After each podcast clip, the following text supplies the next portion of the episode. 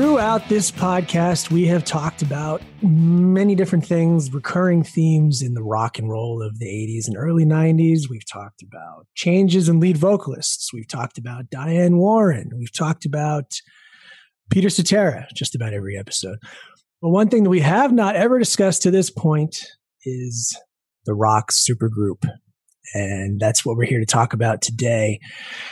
We are here, of course, to talk about Bad English, specifically their second album, 1991's Backlash. And for those of you who are not familiar with Bad English, you have uh, forgotten about them or, you know, never never had the pleasure of listening to their songs. This is a, a group that was cobbled together from the remnants of Journey and the Babys. Two great tastes that tasted great together, at least during 1989 and 1990. 91 was a little bit of a different story, but we'll get to that. Joining me as always, my esteemed co host, Matt Wardlaw. Say hi, Matt. Why, hello, listening audience. And our special guest for this episode. I know he's so happy to be here. I know he's so happy he spent time listening to Bad English's Backlash. Jay Kumar. Hey, how's it going, guys? Jay, you are a, a DJ, podcaster, mix master of your own renown. Can you talk about what you do, where people can find you when, you know, after they listen to this? On Twitter, I'm at Koomdog, K O O M D O G G, but I do a radio show called Stuck in the Garage on the online station BFF.FM. So you can, that's every Friday at uh, 11 a.m. Eastern if you want to check out my show. It's mostly indie rock, not too much AOR, but every once in a while I'll sneak something in there. And I do a podcast called Completely Conspicuous, which is coming up on its 15th birthday, which is insane to think about. Totally non supported by anything, but you know, it's just sort of a labor of love that I've been doing for umpteen years. So, so it's fun stuff. But but my big fans of you guys and uh, happy to be here. 15 years. That is fucking phenomenal. Yeah, it's crazy. I did not realize it had been that long. It is indeed completely conspicuous. yeah. and not supported by anything. Jeff, that was his kind of way of saying we have not been supportive, which I get that. he could have just said that. Like we were talking about Kim Mitchell, like there's different ways you can say things. He took the high road. We'll have and, to. And, I'm a, uh, and I'm a big Kim Mitchell fan, so, you know. Yes. I understand his plight. We'll have to repent. Be more supportive in the future. All right, that's cool.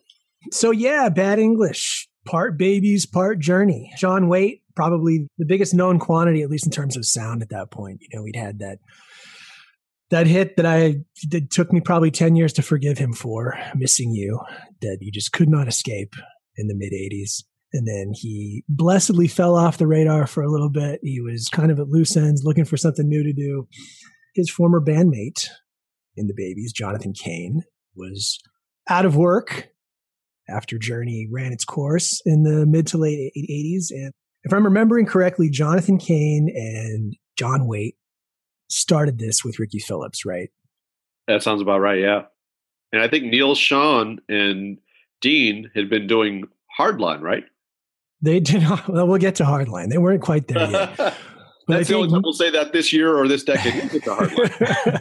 I think that I think the deal in the beginning with the first record, I think the deal was that Neal was just kind of being flown in to do solos. He wasn't entirely sold on the idea of being in another band, and then it just kind of happened that everything fell into place. And that first record, self-titled, 1989 release, was a huge hit, and it has some pretty good stuff on it for that type of music. Not bad, especially as far as supergroups go.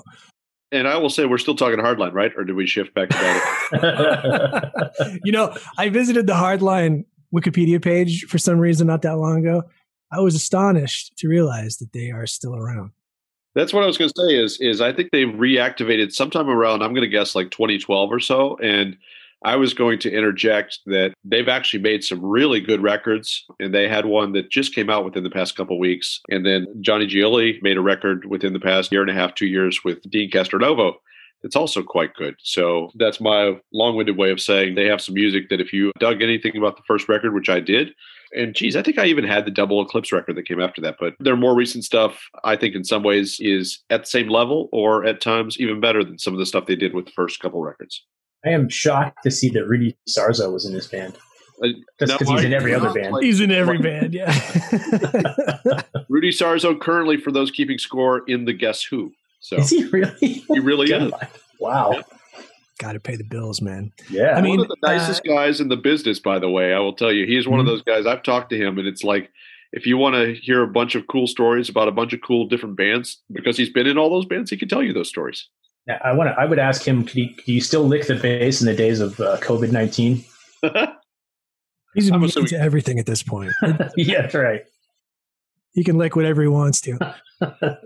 Deen Castronovo, not quite as promiscuous musically as Rudy Sarzo, but he does get around. Uh, and and uh, this was one of his stops. That um, the first record, like I said, has some pretty good stuff on it. Often with a band like this, you're, you're doing subtraction through addition. You know, you get less than some of your parts, but the mixture here was pretty good. I think owing to the fact that either together, I, I, different combinations of this band had had been together for uh, significant chunks of time already, so there was some familiarity there.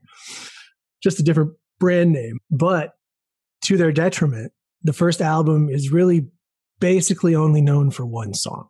Which would be the Diane Warren song "When I See You Smile." Number one hit. Yeah, there are other songs off that record. Uh, I think "Forget Me Not" might have been the next biggest hit. It was the that or first single, of Love. right? Yep. So "Forget Me Not," "Price of Love," and I think they even might have put the best of what I got out there as a single.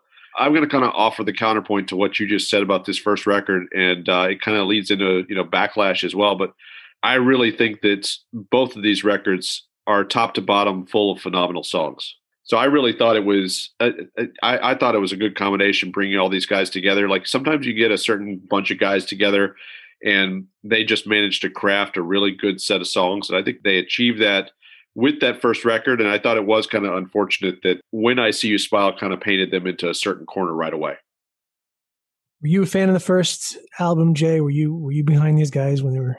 When it came out, I was aware of them. I didn't buy the album. Yeah, I was a big AOR guy in the sort of early '80s, and as we are you know, as the '80s wore on, I got into the you know like more heavier stuff like Iron Maiden, Judas Priest, that kind of stuff.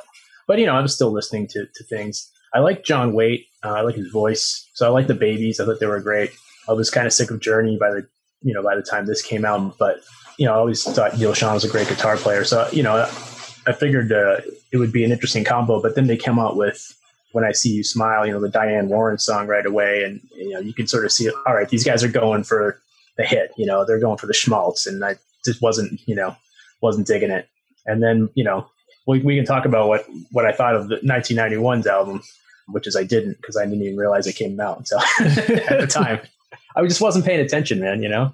Yeah, and I think that as far as what I see you smile, the interesting thing about what you just said there, Jay, is that like I think I've heard several variations of the story that like the band themselves were pretty against recording the song. So I think that that kind of much, uh, I guess, in a similar way to Cheap Trick in the Flame, the massive success and how it kind of overshadowed the rest, you know, kind of just led to their ire in a sense. But it must have been kind of nice, you know, selling a bunch of records and making a decent chunk of change. It couldn't have been all bad.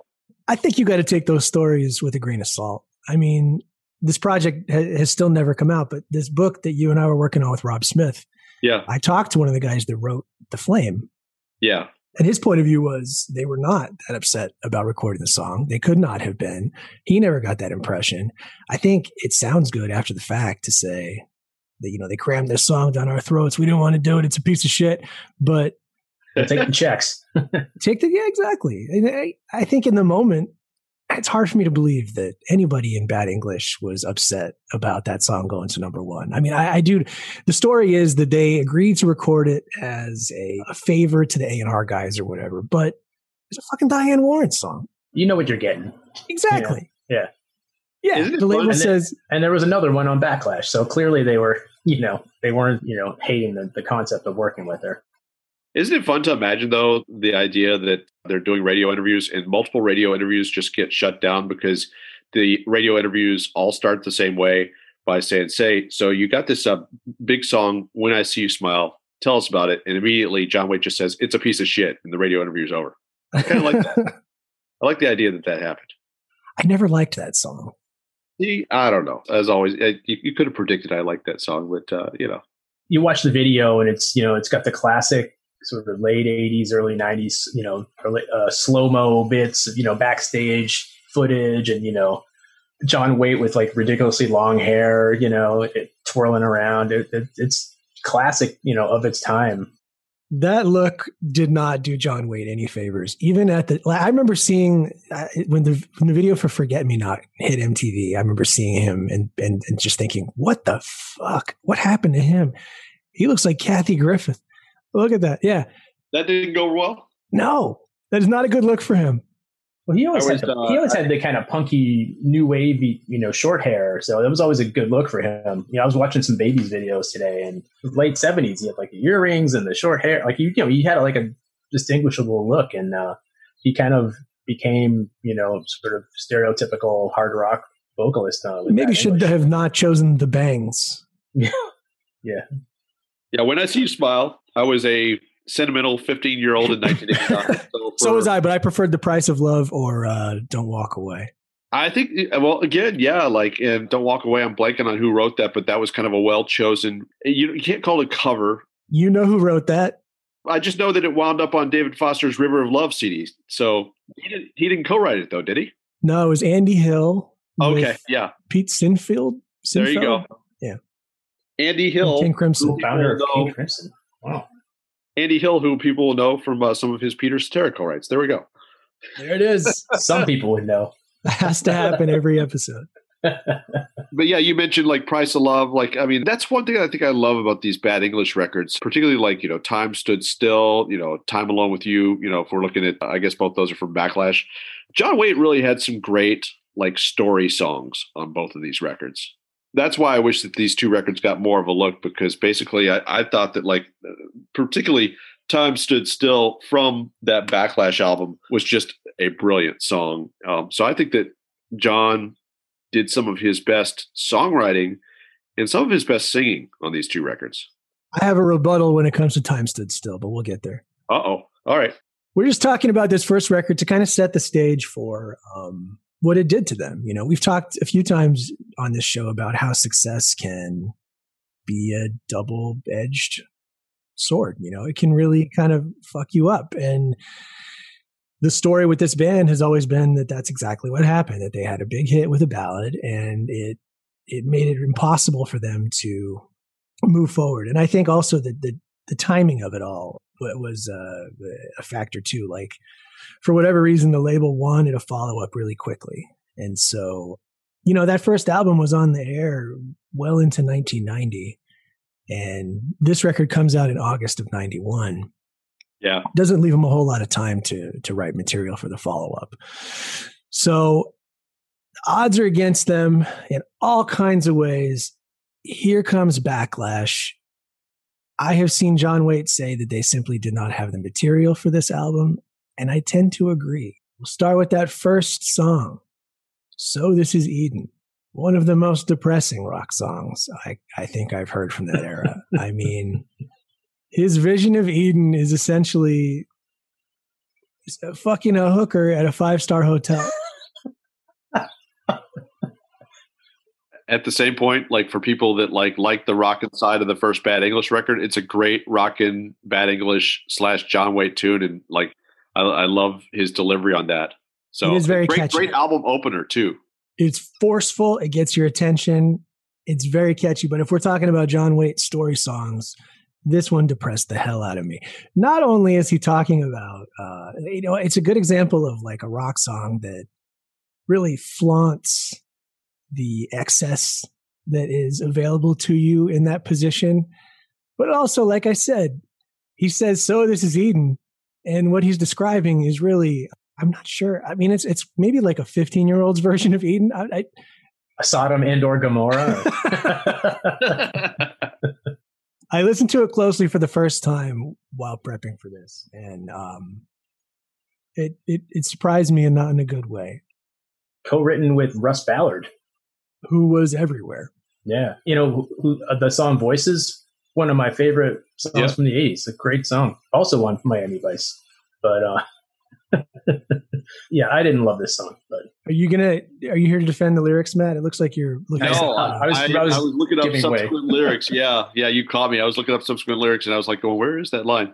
No, I'm not going to defend the lyrics. You know, it, it's funny because uh, it's interesting to hear you say that because you dug deeper into the lyrics for "So This Is Eden" than I did. Like I was working at a record store when I got the promo CD of this. Like came in and I put it on, and again, like as an opening track, I was like, "Wow, this is going to be you know a cool." rock record and then it goes straight into straight to your heart that was the only single right yeah i think they put out several uh, straight to your heart was def- definitely i think the one that they gave the big push to but as i was looking before this i think that they you know put out in some form two or three different singles at least as far as like stuff that got as far as like having a european cd single and all that kind of stuff so i think that there were a few singles from this record well, i listened to that uh, hitline radio show they did that you'd uh, sent around which was like sounds like it was around Christmas time in '91. One of the DJs was was saying this is going to be the next single. Uh, I forget which song he, he mentioned, but I think it was might have been "Time Stood Still." It made it sound like that. Although it was interesting that you know they were like, "So are you guys going to tour with this?" And they're both like, "No, no, hell no."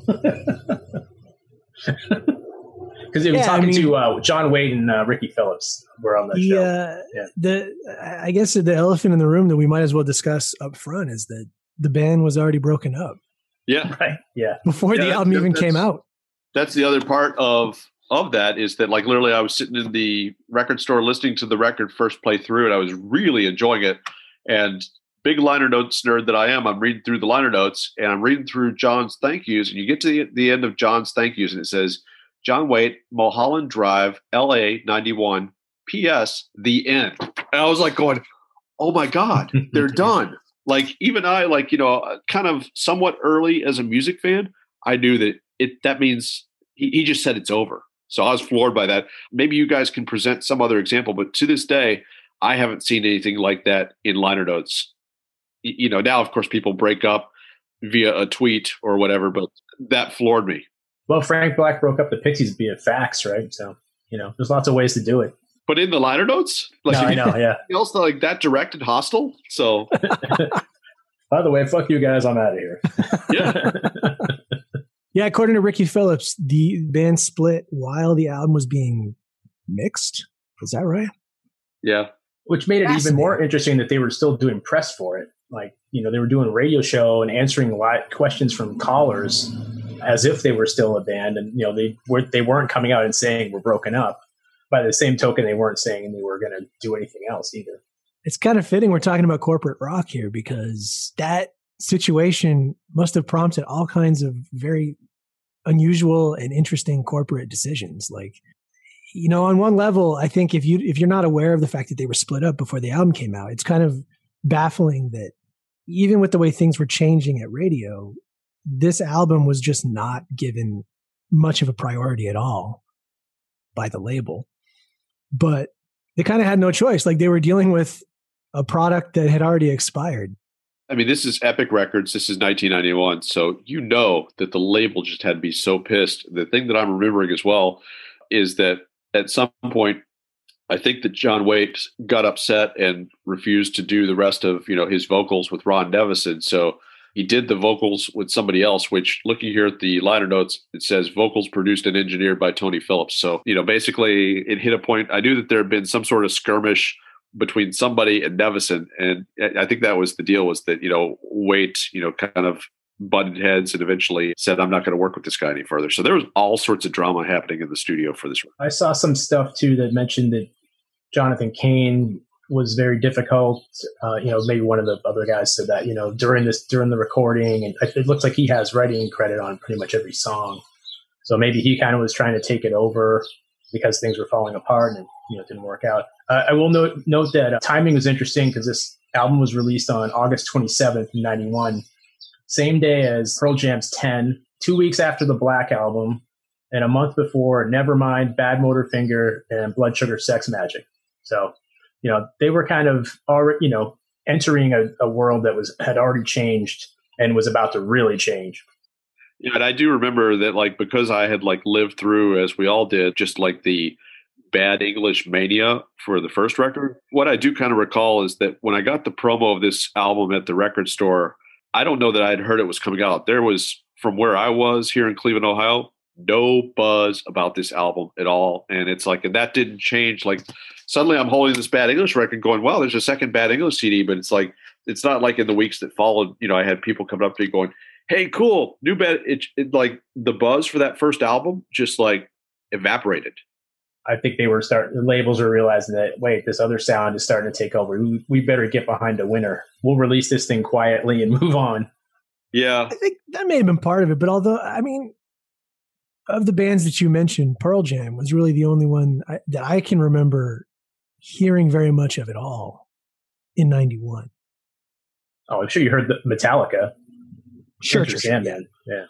Yeah, it was more of a slow build, definitely though for Pearl Jam and Nirvana. Those records came out, and it's not they weren't instantaneous for sure. Yeah, they, definitely Pearl Jam. Like I actually saw them, Jeff. I don't know if you were living around here in '92, uh, but like uh, the old Axis Club in uh, on Lansdowne Street across from Fenway, little hole in the wall. I, I, saw them there. It was like one of their last shows before they jumped on Lollapalooza, and it was packed. But the next time I saw them was two months later on Lollapalooza, and it was you know insanity. So Matt's right; it was totally a slow build for a lot of those bands, but but clearly, like you know, the, sort of the alternative rock thing was happening. You know, even with like Jane's Addiction and other bands, kind of starting to college rock bands starting to get noticed, and you know, these kinds of bands were starting to starting to peter out a little. Especially like I think you know maybe the label was like, all right, these guys don't even want to tour, so why should we do anything with this record? Well, they don't exist. There is yeah. no band. I wonder what they'd had to do to get those guys to go out and do press for this album at all. I know. Yeah. You know, I mean, I think that basically, like, you're right, Jay, when you mentioned like the conflict with Jonathan Cain. You know, and I think that uh, what struck me about I kind of remembered it differently. I remember I remember that maybe it was Jonathan Cain that was on that radio show. So I I turned it on. I was like, oh, it's John Waite and Ricky Phillips. So I think they kind of obviously got the two guys that were the most agreeable that actually like were still getting along and I think that those guys probably ended up doing a lot of the press. You know, I, my memory is that like, you know, Cain did whatever Cain did, and I think, but I think Neal, I think Neal made a pretty quick exit from the proceedings, and I think he pretty quickly left the wreckage. He was off to join Hardline. I found this uh, interview with John Waite from a German rock magazine from 1992, where he talks about sort of the breakup and still kind of saying like, you know, they're hoping to reconvene. They're going to meet at Christmas and talk about it, but you know, definitely acknowledging there was a lot of conflict going on during that record. So, yeah, he was bummed. I, have interviewed him a few times. Uh, he still has a lot of affection for both those records. Like he's proud of what he did with those records. You know, it's like that. That's what I think is kind of cool. Is that I know that both both he. I mean, obviously Deen, both he and Neal both speak highly of those records. Not sure about Jonathan. I really haven't seen too much from Jonathan, but like uh, it seems that uh, and Ricky. So it seems that individually, like they're all still pretty proud of what they did with the records and wish they could have carried it further. You know what? It's just one check from Frontiers Records away from. That's what I'm the saying. Third bad English record. Now I like "Straight to Your Heart." I think that's a pretty good song. "Time Stood Still" does not do it for me at all. From the intro there, where Sean is or Sean, however Neal is doing his Spanish lover flamenco. The, yeah. Yes. And then, man, you say this is a story song. The story is really I met a woman on a beach. We had sex. We built a fire on the sand. And then, like, I was trying to decide, is he help me out here? Because the chorus is I, will love you until time stands still. But is he, he's not really describing love, right? I mean, they, they had an encounter and then that was it. Is that correct, Matt? I kind of see it as he captured a moment. I see it at the very least. I see it as they had a moment that was powerful because the lyrics that like just slayed my sentimental little heart were we threw our watches in the sea. Oh God, I remember I that one. you, you looked at me, and time stood still. I heard that. I was like, oh man, that's so. I'm such a nerd. Years later, when I talked to John, I was like, dude, I got to tell you. And I read that lyric section to him. I, I'm like, that's beautiful, man. And what did he say? I, just, I, think I just wanted to hang up the phone after that, but he was very receptive and, and all that. yeah, of course he was. but that's literally no joke. That's one of my favorite John Waite lyrics. So yeah, but if we want to break it down, I think at the very least, uh, it, it was just a moment. It was an encounter, something that you realize is not locked in time, but for that moment, it was good. It's basically a spank bank song. Yes. Right. Yes, exactly. That's right. like So, remember that to time in on the Sammy beach? Hagar terms, in and out, Jeff. and then that brings us to the they made the mistake of going back to the well with Diane Warren. I was thinking about this and I I, I think every rock band recorded more than one Diane Warren song. Something terrible happened to them. the curse. Yeah. Like you get Yeah, huge yeah, they turned with- into wussies. yeah, you have enormous success with the first one, and then you go back to the well, and it's I, the only one that I can think of off the top of my head is um, Chicago. Like Cheap Trick didn't do another Diane Warren song, did they? I feel like they did. Which one is the Diane Warren song on this record? It's the next one. It's uh, "Time Alone with You." Oh, I like that song, Jeff. It's a good song. Thank you, Diane Warren. Thanks for bringing that into the world. Diane Warren was rock solid enough on that one. I would have told you John Waite wrote it, and I would have been wrong. Well, she co-wrote it. Okay, there we go. Yeah, because I, I think I have some strong attachment to this song too. I'm looking at the lyrics here. Uh, I mean, come on. So Jeff, John whenever- Waite's he's in a subway station. He sees this chick, and they hook up in a corner. I mean, Jeff, when everything is Threw cloudy, their watches onto the tracks. when everything is cloudy and the sun won't shine for me, and it seems like nothing's going right, there's a place I want to be. Don't you feel just warm and fuzzy all of a sudden after hearing that? that would get you laughed out of a Hallmark factory. Just laying there beside you in the shelter of your room, I leave the world outside your door, lose myself in you. When you're in my arms, I find all that I need. I could never live without the that you showed me. So if we were playing that lyric game with Ben Arthur, I feel like we could have we probably could have scored high some good like the whole like the heaven that you show me. We could have filled in that lyrical or at least you could have. I failed all of them from Ben. So You got you got like "Baby, Take My Hand, We'll Find the Promised Land." You know, the, some great ones here. Yeah, man. Even like even the beat, everything about this song to me screams that everybody in the band was just looking at their watch the entire time. nice. It is just such a dirge. It's boring, boring, boring. And it didn't even get released as a single. So And then who's uh? Are you, guys familiar with Mark Spiro? Because he's on three songs. I think he's Yeah. a friend of Waite's, right? Does that have Yep. any- yeah. kind of a, a fan of the you know fans of the melodic rock scene dig mark Spiro's stuff but yeah he was kind of a, a crony of Waite's for a good while as far as songwriting for sure And Tim Pierce, who I think was he was in the Babys, right? tim pierce He plays on the, on Life at the Top of the End there. uh, guitar player among other things has been associated with our man rick springfield oh, That's there right. you go. And released a really fantastic. Uh, Matt, are you familiar with his solo album, Gu- Guitarland?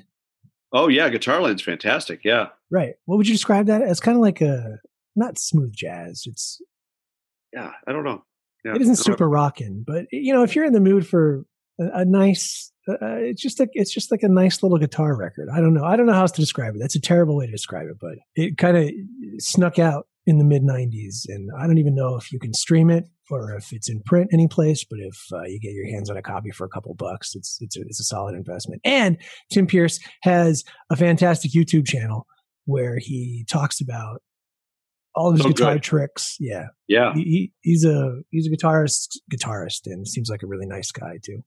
That's what I was going to say was that uh, Tim, he was in that band Toy Matinee with Kevin Gilbert and Patrick Leonard. And I was going to mention that YouTube channel because for anybody that's a nerd about that record, I keep discovering people that are. He does a great job of going through breaking down uh, stuff from that record. And he got, you know, Patrick Leonard, some other folks back together for the anniversary of that record to do a thing for his YouTube channel where he went through a bunch of the songs. So That's very cool. really cool stuff. Yeah. They're going to do that for third matinee as well. Damn it. Probably not, but they should. I can never remember who was around for third matinee versus. Yeah. Richard Page, Patrick Leonard. And then from there, I kind of fall off. So then we get to, if memory serves, the song about the the young lady who is dancing off the edge of the world. Is that correct? Yeah, it's it's a, a story song about a hazardous da- dancing activity where We're throwing out to the flat earthers. Wow, strong, nice, nice, Jay. this is another one. I mean, watch out for the edge. I think it's just another example of how this is where you know this song and the and the Warren one for me really hit home what Waite said about how these guys just did not have the material. I mean, We've talked in the past in this podcast about how AOR at this point was becoming very formulaic. And that song, man. How many songs are there about watching women dance and about how she's dangerous? I think there's a lyric in the song about how she melts the ice. I mean, it's pretty pedestrian stuff. A lot of uh, references to praying on this record, praying for rain.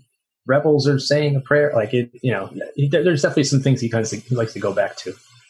I'm waiting for the rebuttal. Yeah, I am too. I'm what? Yeah, no, I think dancing on the edge of the world. Like, what I was going to say to you guys is that, like, I really don't think they're. I, I like the songs on this record top to bottom, but as we're talking about this, I can definitely identify some ones that are not as strong as the others. And I would say Dancing on the Off the Edge of the World is one of them. Savage Blues probably the other one. Make Love Last. Those are three of I would say the weaker tracks on this record. I think they had the material. I disagree they didn't have the material, but but the sales back up the fact that they did not have the material. Well, here's what I'll say. I never listened to this album that closely until just now. But yeah. when it when it came out, I remember feeling like, okay, okay, you know, every song, like starting with the first song, if you're not listening too closely and you're into this type of music, everything is completely. Con- I mean, these are guys who they're very talented players and they knew what they were doing, and it's a piece of product that I think under different circumstances might have performed better in the marketplace. But honestly, if it came, if it came out two years earlier, I think it would have done pretty well. Yeah, you know, it's just I feel like it was just it was kind of a remnant of something that was starting to slip away. You know, time did not stand still for it. No, I think you're right about that. If it would have come out a couple years earlier, because you know these two albums, I think that depending on the day, like I like this album a little bit better than the first one, and you know maybe the next day it's you know vice versa. So I don't think that this one had any less material wise as far as stuff that had radio single potential.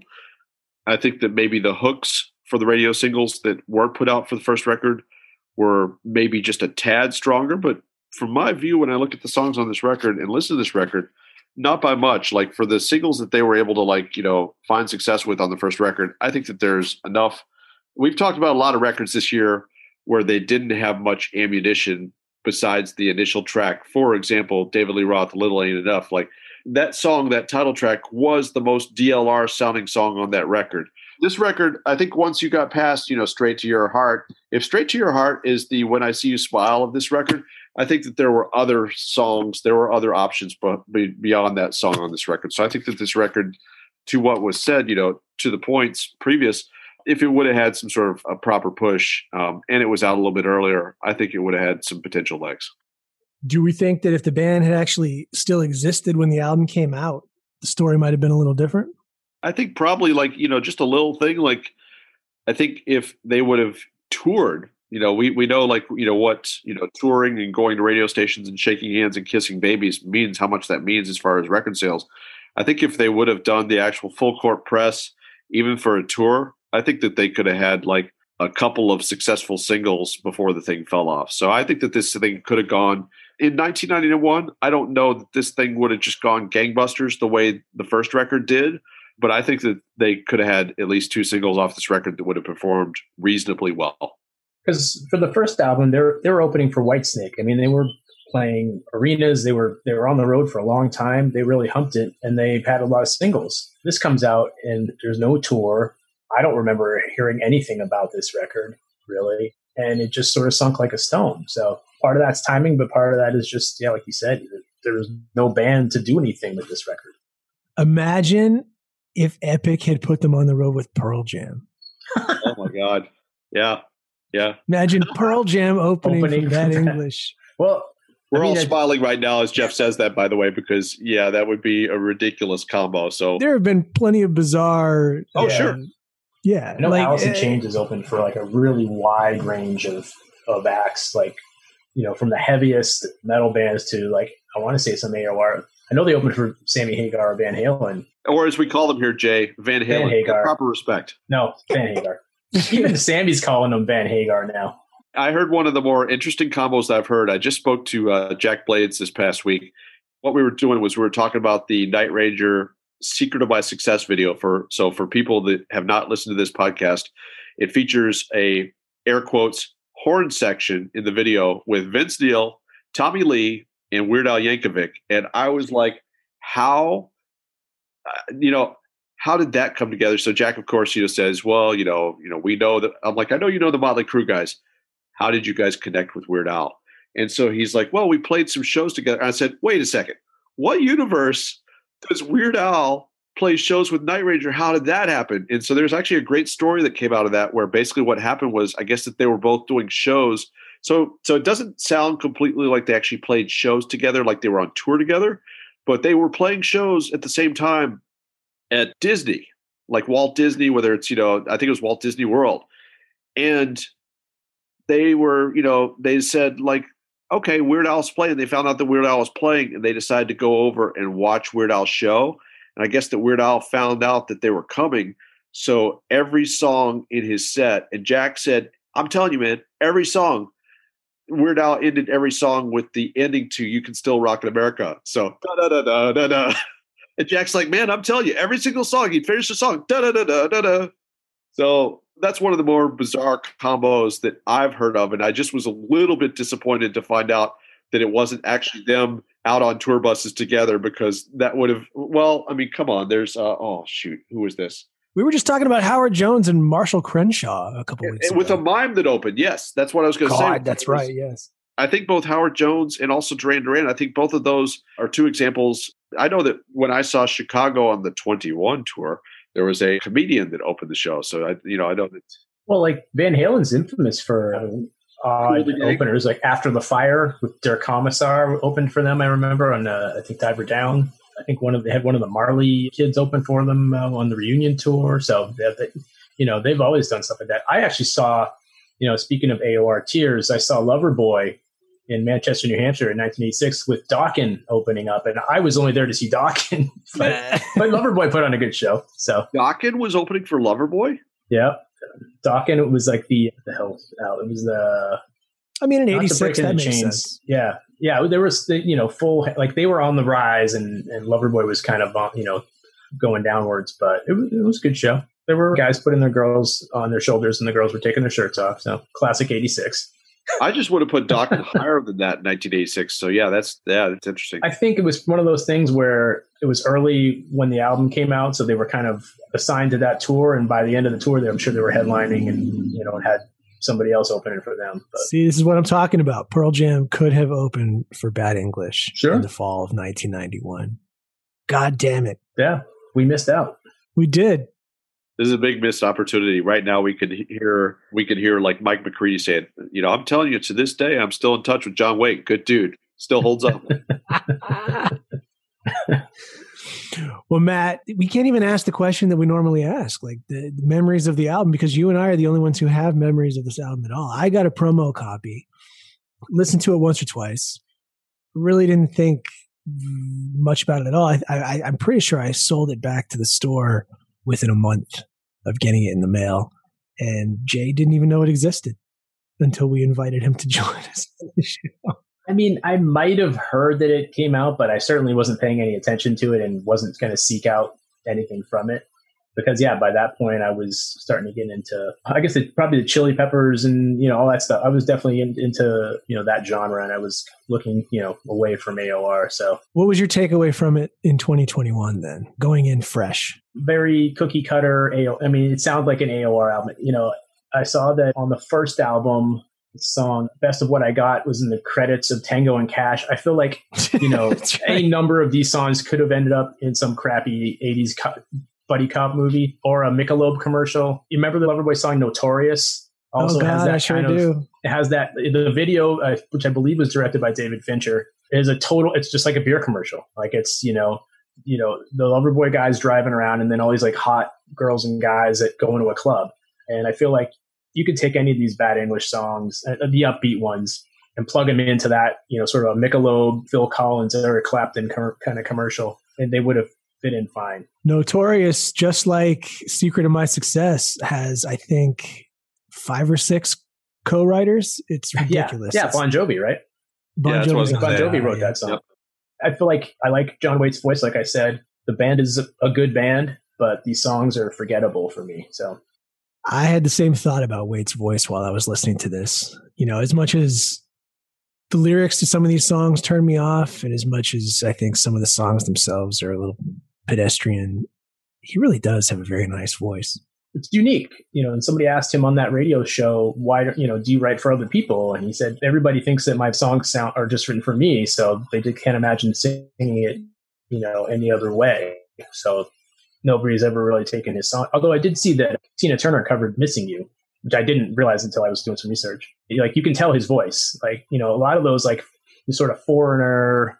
That guy was that guy Brian Howe who took over in Bad Company there's a very sim, you know, there's an AOR voice, and John Waite doesn't have that. Like he's got his own unique sound, which is to his credit. First of all, Jeff, I'm honestly going into this.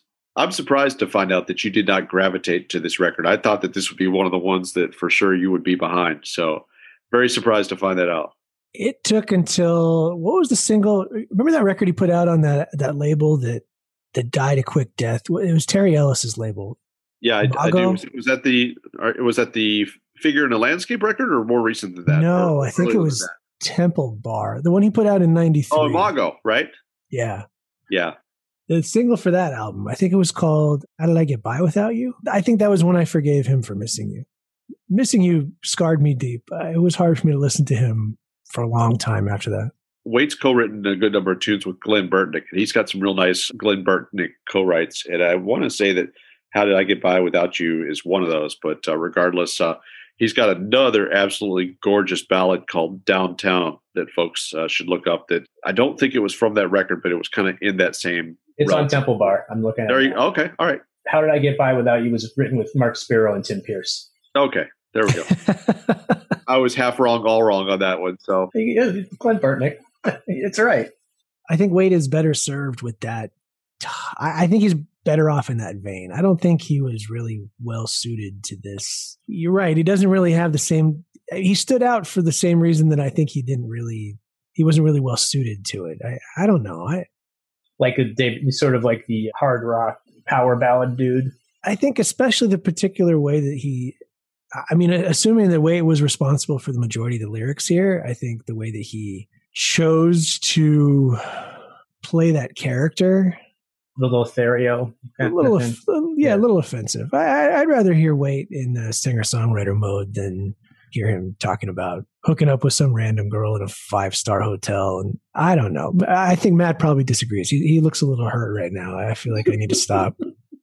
what I was going to say was I've talked with Waite about this, but I thought the Babys were really ahead of their time. Like songs like Yes. Isn't it time? Back on my feet again. Absolutely. Yeah. Great band. Like I listened to songs like that, and I felt like for all those, you know, quote unquote hair bands that had success when they did, if the Babys would have come out around that time, I think they could have had a hell of a run with both the like rock stuff that they did, like Headfirst and Midnight Rendezvous, and, and some of the other stuff, the the slower stuff that I mentioned. Like, I, I think that band is really underrated, and it's really mystifying to me that they came out and I think Ricky Phillips said this as well when I spoke with him. They were one of those bands that both of those guys told me that, like, literally, if they weren't on the road touring, records weren't selling.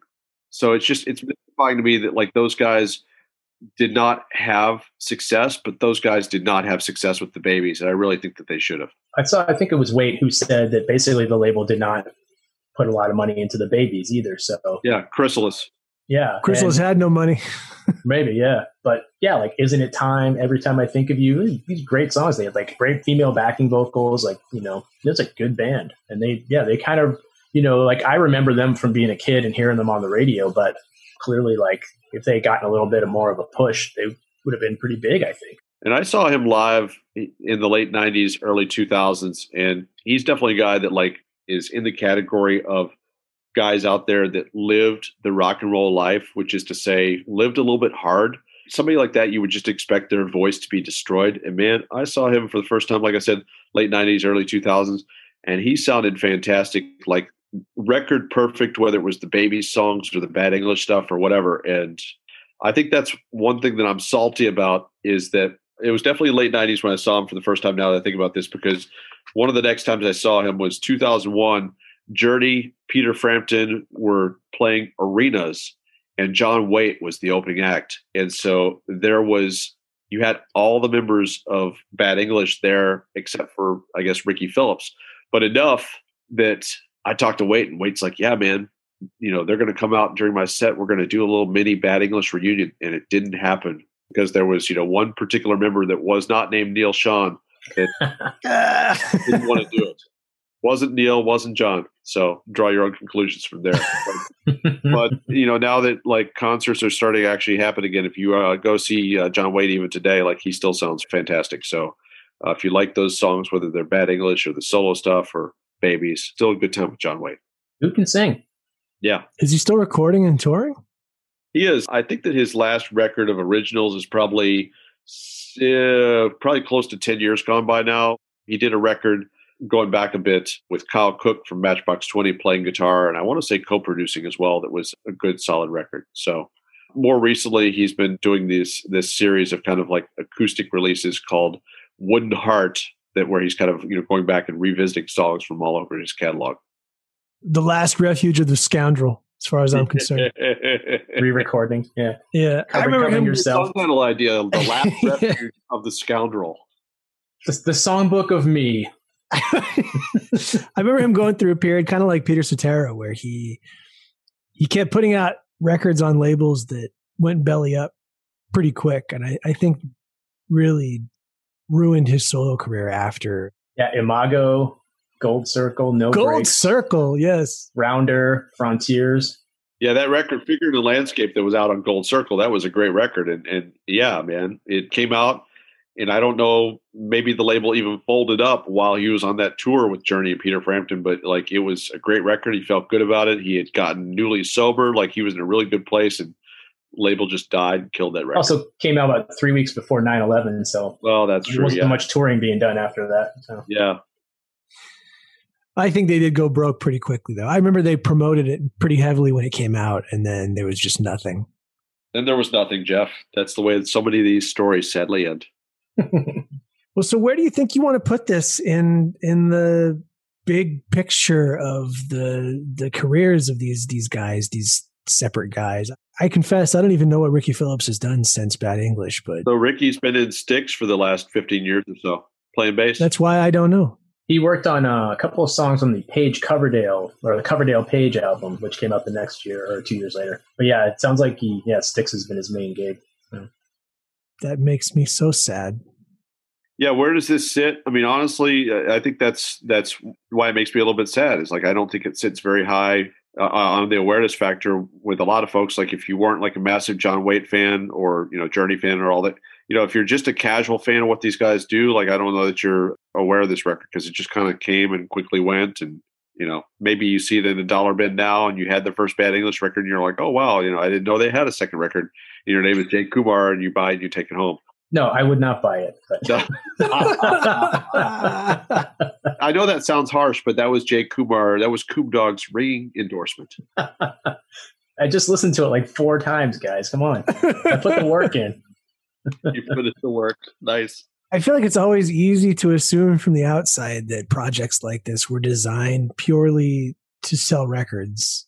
I often don't want to believe that that was really the case. I would not begrudge any of these guys cashing out. They'd all earn the right at that point to go for the brass ring, but yeah, I think in some form, I think that this was like John Waite's kind of like next chapter. That at some point in the phase, as it was all coming together, they decided to make it into a band project rather than a John Waite. That's how I kind of remember is that they decided to you know try to build a band around him. So this was Waite on Epic at this point. He was not, but you know, I think that the way I recall things is that like you know, as things kind of started to develop and there was some interest at some point, it kind of shifted. It's like, well, you know, what if we put this together? And it's like you had the the two Journey guys that were somewhat sort of newly available and not doing anything. You know, then you folded in a couple other players. You know, Neal had been working with Deen, so you know, Deen was part of the package, and then however Ricky Phillips got into it. But that's how I recall it starting was that there was some sort of uh, smoldering interest in John Waite that they decided to reframe their approach as far as how they were going to bring him into the stable. And then I think Backlash is sort of the well, these guys had like some big hits on this first one. Let's, you know, get back in there, make another one. Let's go. And then, you know, it didn't work. What's interesting to me is like, I picture somebody like Neal Schon, and John Waite. Like, I picture those guys writing all the time.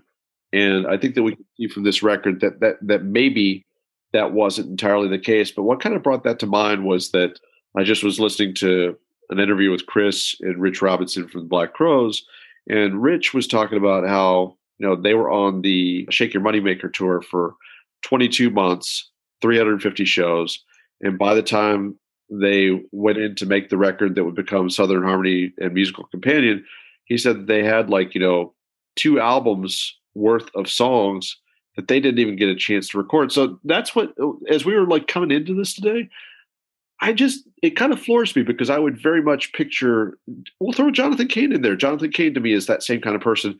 I would have guessed that all three of those guys, as much time as Bad English spent out there, like I would imagine they would come in with like a boatload of stuff for album two, and it just doesn't seem that that happened that way. It sounds like part of it too was they weren't getting along, so Yeah, maybe sure. you know maybe they had the songs, but you know the other guys didn't want to hear them or didn't like them or who knows.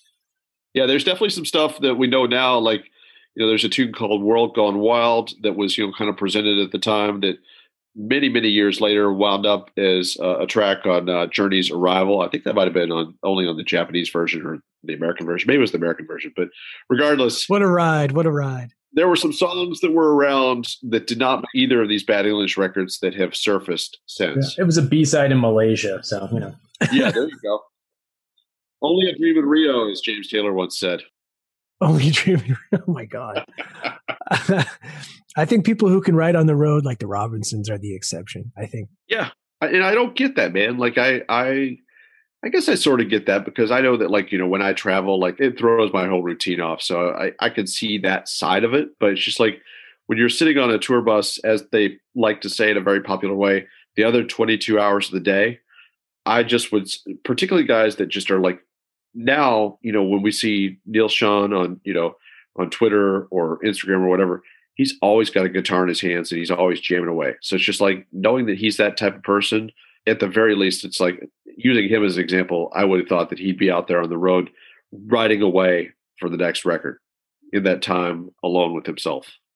Yeah, I agree. And I mean, it's like it's your fucking job. I think that's what I was trying to say in a nice way. It's, it's your fucking job. Do it. You got. You're on a bus all goddamn day. What else are you doing? Come on, put down the hookers and blow for a second, and you know, write a song. We find out that in the good times, John Waite, Jonathan Cain, and Neal Schon were actually playing Connect Four on the tour bus, when they playing shows. But they had big Connect Four addictions. I do think Or, or Battleship. You sunk my Battleship. Wait, fuck you. there could have been a better record here. I think there could have been, and I, Cain and Sean are both more than capable of giving us their own "When I See You Smile." Like I don't think there was one of those on this record. "Time Alone with You" is not Diane Warren's best. I, I don't think that was a that would that would not have been a hit under any circumstance. I don't think there was I've always no. been interested with just bands that, that use outside writers after proving that they can write great songs on their own, whether it's Aerosmith or Cheap Trick or, or these guys. What gets into your head that tells you that you're not good enough, but Diane Warren is? You know, I guess it's the label, but Yeah, it absolutely was the label. I know. I know that like when we're talking bad English, and we, we saw this happen. You know, certainly with Cheap Trick, as you mentioned. You know, Heart, etc. Yep. I think that well, but hold on. Like Cheap Trick and Heart had both put out some flops. sure. Yeah, but Journey uh, had not. Yeah, but Journey kind of left with Raised on Radio. And It had been a few years from that. Like, I just think that the situation that those two guys and John Waite were in was that it had been a few years since the last time they did anything major. It goes back even a little bit further for John Waite, obviously, because I, I guess that's missing you would be 84, you know? So I, I think that from what I've gathered, you know, the labels were not willing to just roll the dice and, and kind of insisted bringing in some songwriting artillery in the form of Diane Warren. So, we love you guys, but use these songs. and as we've seen, like it's surprising that it, it was just like small part of the record and not the majority of the record. So, so I think to the credit, it they were at least able to recognize that like we have some good songwriters here. There's a lot of good history with you know with Cain and with Schon and with Waite, but if anything, they were just, you know, rather than it being like the heart situation, in this case, I think they were just, you know, building in, in their mind, probably a little bit of insurance by like, let's bring in a Diane Warren song, etc. Every episode we've asked this question. Most episodes, the answer is no. But I think we're getting to the point in the year. We're getting late enough in the year that maybe the answer is going to start to be yes. Do we feel like the way this album performed commercially was a bellwether for what was about to happen at the format? And I see Jay nodding aggressively already. Totally. I'm going to say no, just because I don't think it made enough of a blip that, like, who cares? Like, I think a lot of people, I think a lot of people would be like, they would take the Jake Kumar route. I wasn't even aware the Bad English released a record this year, so I don't know. I I don't think so. But look, Straight to Your Heart did fairly well at rock radio, right? Didn't it? It did fairly well at rock radio, but even as well as it did at rock radio, Jake Kumar was not aware of it, so did not do that well.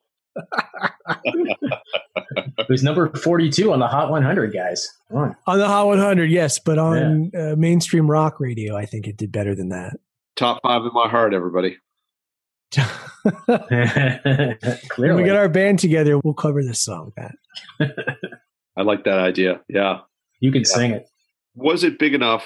Did Jason Hare ever include it in his set with Acoustic 80s? Absolutely not. All right. See, that tells you. Probably did When I See You Smile, though. I bet he did. I, I can see that was a big song.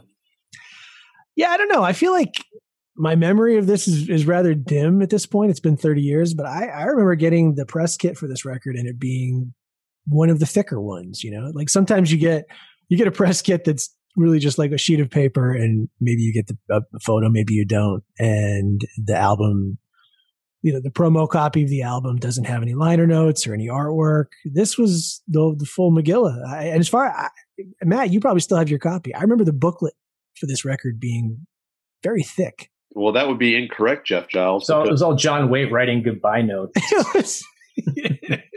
you all suck. They used two panels on the band picture. Oh God, leather vest, cool. So you can see that on the right hand side of the screen, Deen Castronovo is very upset with some of the comments that Jake Kumar has made. but the surprising thing to me that I would have told you otherwise, which supports your big thick booklet, is I open this up to look up the lyrics for Time Stood Still, and there are no lyrics, just thank yous and credits. So yeah, booklet is all of one, two, three, really five pages. My memory has failed me. Five pages fold out. I really, honestly, I thought that this album was at least 14 songs long. I was really surprised that it was as short as it is. I remember it being much longer than this. I would have told you it was longer as well, but yeah, 10 songs, 10 and out. I feel like on the release schedule, even in August of 91, if Bad English had been together, this would have been a major priority for the label. This would have been a big release for them. Sure. Absolutely. So I guess there's no definitive answer yet to this question uh, as to whether this album is a canary in the coal mine for AOR. You know what I think is interesting about this is just the idea that, as Jay points out, like you know, you got Pearl Jam 10 that comes out, you know, and I think he said Nirvana Nevermind, but certainly soon. This record definitely sits right in the zone, the trouble zone, I'll say. It was surrounded by all the things to come, more so than records that came out earlier this year before like some of the really, really major records started to drop around it. So so this one definitely, you know, had if they were going to happen straight out of the gate, like it would have had some formidable competition. So I guess you know, l- luckily for that, like you know, Pearl Jam, ten as mentioned, you know, did not just become a blockbuster right when it came out. So it's not like it was surrounded by instant blockbuster albums, but definitely you know had a couple that were signs of things to come for sure. I'm never going to let go of my thought of this alternate universe in which Pearl Jam is on the road opening up for, for Bad English in the fall of 91. I think that would have been outstanding. I would have loved to have seen that uh, as a fan of both bands. I like your alternate universe where I can sit here and tell you the story that, like, I became a fan of Bad English because I saw them open for Pearl Jam or vice versa, you know, or I became a fan of Pearl Jam because I saw them open for, for Bad English. There we go. That's the more fun version of the story. Yeah. Yeah, now I want to hear Waite cover even flow. wow. he, he does like a big jump off the off the drum riser, breaks both of his legs. I think we've said everything there is to say about Backlash, Matt. I think so. Is there anything else you want to talk about right now? Having lots of fun at the Mighty Ultimate Classic Rock. I was supposed to talk to Stewart Copeland this past week. It did not happen, but had a wonderful conversation with Joe Perry. So the classic rock rolls on. And for anybody that likes themselves some good 80s Canadian hard rock, Coney Hatch has a new live album out, uh, recorded live at the El Mocambo, that sounds really fantastic from a sonic standpoint. And I haven't uh, heard a record with that title in a very long time. That makes me happy. Yeah, It's the 70s. Yeah, they really kind of just um, they've totally renovated within the past couple of years. They totally renovated the El Mocambo. So it's they've one of the things they did was they put a big recording studio on the premises and the ability to do live streaming and all this. So that's kind of one of the funny things is I was talking to Andy Curran from Coney Hatch was he said they were really pretty well positioned for a pandemic and the idea like all this stuff, all the live streams and concerts that people have kind of like scrambled to pivot to during 2020. Like the El Mocambo was ready to go straight away. So, but yeah, so the end result was uh, them having a nice uh, recording studio there on site at the El Mocambo. They really came away with just a five star recording that if you like this band, chances are you already own it. But if you ever liked a song or two from Coney Hatch and uh, want to take the deep dive, it's really a great 70 minute CD or vinyl that does a really nice job of picking from all four of their records. So no matter you know which of the three records from the prime era are your favorites, they're well covered. And if you liked that reunion record, Coney Hatch Four, you're covered there as well. So that's my my big plug that I have absolutely no incentive uh, other than uh, just want to point that out to lovers of Canadian hard rock. What about you, Jay? What do you want to plug? I'll plug. Actually, I just got this today. The new uh, album from Split Single, which is Oh, um, yeah. Jason Narducy, who's the bass player for Superchunk and Bob Mould. You know, was a solo artist in his own right, and this is his solo band. He's actually got Mike Mills of REM on bass and Jon Wurster on drums, who he works with in uh, Bob Mould and uh, Superchunk bands. He crowdfunded this through Indiegogo a couple of years ago, and things obviously slowed down last year because of the pandemic. But he was able to; they were able to get it done, I think, late last year, and just got the vinyl today in the mail, and it sounds really good. That's- and he's starting to announce some some dates. I think Mills played with him at like sort of the record release party. I'm sure that he won't be touring with them. but I've actually seen uh, Narducy play with those other bands a lot of times, and uh, actually do like uh, living room shows. At a, did a living room show in uh, Allston, Mass, at my, my friend's uh, house. So very cool guy, great musician, you know, real kind of power pop sound for split single. So uh, well worth checking out if you're into that. Uh, it's called Amplificado. The album Yeah. from Split Single. Yeah, and and Annie and I have been lucky enough to see Split Single a few times, and they're just they definitely, if you like the records, they back it up live. Just a great live band, and that's really the case, Jay, as you know. Anytime you see Jason on a stage, like Jason, Yeah, he's Jason's awesome. awesome. Yeah. What are you going to plug, Jeff Giles? You know what I've been listening to more than any other Bad record? English? No, Your no, mom? no. My mom. Dave Lifton's mom. Live strong. Matt knows I spent yesterday listening to the new John Mayer record, which I am Ah. deeply conflicted about. He sent me a text that I said was the most conflicted text I've ever received, which says, "I've listened to the album five times. I hate him."